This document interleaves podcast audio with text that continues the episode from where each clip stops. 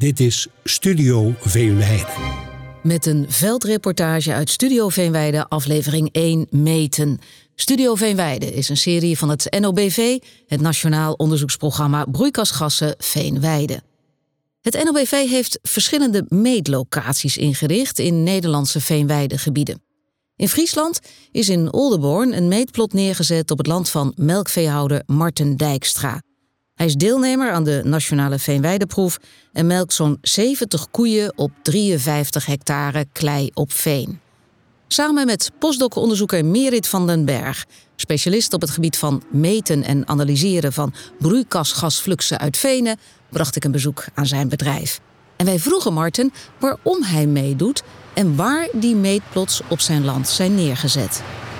We hebben eh, twee eh, kabels. Een thuiskabel waar we nu staan van 37 hectare en een veldkabel van 17 eh, hectare.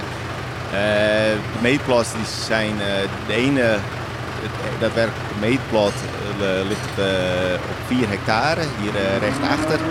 Dat is in 2016 onder, onderwaterdrainage toegepast. En het, het, het schaduwperceel, daar, daar ligt het andere meetplot op, dat ligt ernaast. Zet jij even de trekker uit? Ja, ga ik doen. Ja, dank je. Uh, Merit, jij komt hier wel vaker? Ja, niet meer zo vaak, maar ik kwam hier wel wat regelmatiger voor een uh, proef wat al eerder liep in Friesland. En, ehm, eh, ja, en sinds nu anderhalf jaar zijn we dus bezig met het NOBV hier ook te meten. Maar uh, eigenlijk collega's uit Nijmegen zijn hier heel veel vaker. Die zijn hier om de week om hier de meetplots uh, ja, te onderhouden. Tot jouw spijt volgens mij. Beschrijf die meetplots eens, waar wij nu eigenlijk op uitkijken. Ja, de meetplots zijn zo'n 10 bij 20 meter groot. Dus dat is best wel flink. En in die meetplots proberen we alles te meten wat met CO2 uh, emissie te maken heeft. Dus we meten de CO2 wat uit de bodem komt en uh, alles wat uh, daarvoor zorgt dat die CO2 eruit komt, alles wat daarmee te maken heeft, meten we ook. Zoals nou, temperatuur en zuurstofgehalte in de bodem en bodemvocht. En, maar ook de samenstelling van de bodem wordt gemeten.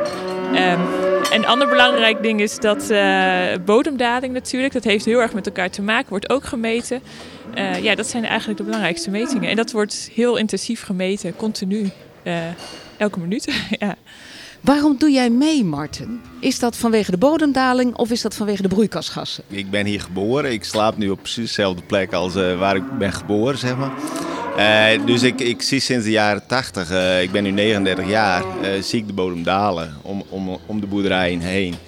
En wat voor mij het belangrijkste is als boer zijnde, is om de bodemdaling te remmen. Hè, de, de Friese Veenweidevisie is in 2015 gestart. En toen hadden we het eigenlijk alleen maar over bodemdaling.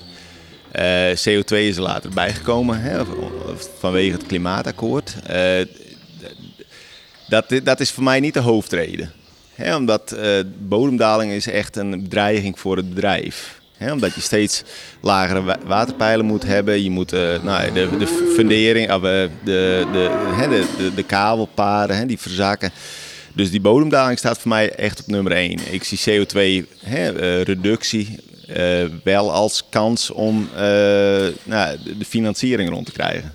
Wat is jullie nou, uitgangspunt? Ja, het uitgangspunt is om de effectiviteit te bepalen van dus die onderwaterdrainage op de CO2. Is, dat is wel het hoofddoel. En dat is ook uh, waaruit de financiering eh, van dit project is uh, voortkomt. Dat komt echt vanuit de klimaattafels om dus die 1 megaton CO2 in 2030 te, te, bereiken. En te zien welke maatregelen zijn dan effectief om dat doel te halen. Dat is wel het, het uitgangspunt van de financiering voor dit onderzoek. Ja. Hoe groot is de kans dat we nu maatregelen nemen, ook onder politieke druk?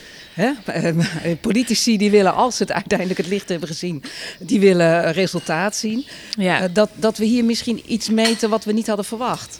Nou ja, dat is dus wel de reden waarom we nu zo intensief meten. Omdat we al eerder in de proef hier in Friesland, waar dit, eh, deze locatie ook bij hoorde, hadden we gezien dat we bijna geen reductie hebben gemeten met deze onderwaterdrainage. En Ehm, ja, en toen dachten we, ja, hoe kan dat dan? Want je uh, uh, verhoogt wel die grondwaterstand in de zomer, maar we, we, zien geen verschil in de CO2. En dat is wel iets wat we echt moeten begrijpen. En we zien ondertussen wel dat op andere locaties is wel effect. Dus het kan met, ja, goed, eh, waar het al mee te maken kan hebben, is onder andere de bodemstructuur of ook hoe hoog ga je dan verhogen. Want het is hier nog vrij laag, tot min 60 blijf je nog.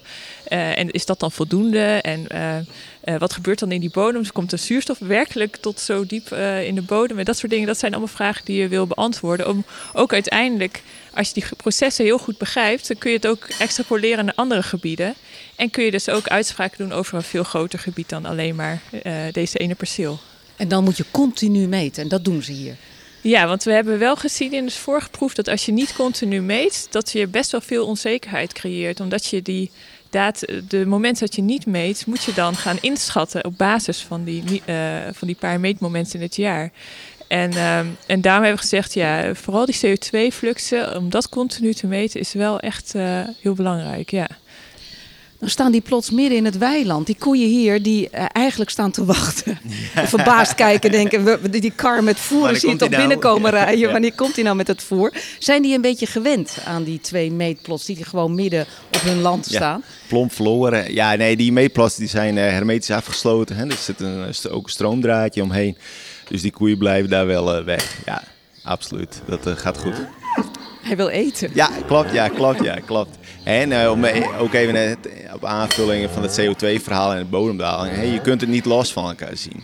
De, dus bij, bij de oxidatie van veen daalt de bodem, maar komt CO2 vrij. Dus het, het hangt heel nauw samen. Maar waar ik vooral als ondernemer naar op zoek ben, is toekomstperspectief. Van, we hebben hier een prachtig mooie omgeving. Het is het open landschap. Uh, veel weidevogels. En nou, ik, ik, zesde generatie, ik, ik zou het graag willen verdubbelen naar, naar twaalf generaties natuurlijk. Dus uh, vandaar, hè, dat, vandaar die intrinsieke motivatie. Nou, ze zijn heel geduldig nu. Ja, maar ze kijken zeker. verlangend naar je. dus ik zou zeggen, ga maar voeren. Ik sta op de trekker. Ja, oké. Okay. Dankjewel, Martin. graag gedaan. Fijne dag nog. Ja.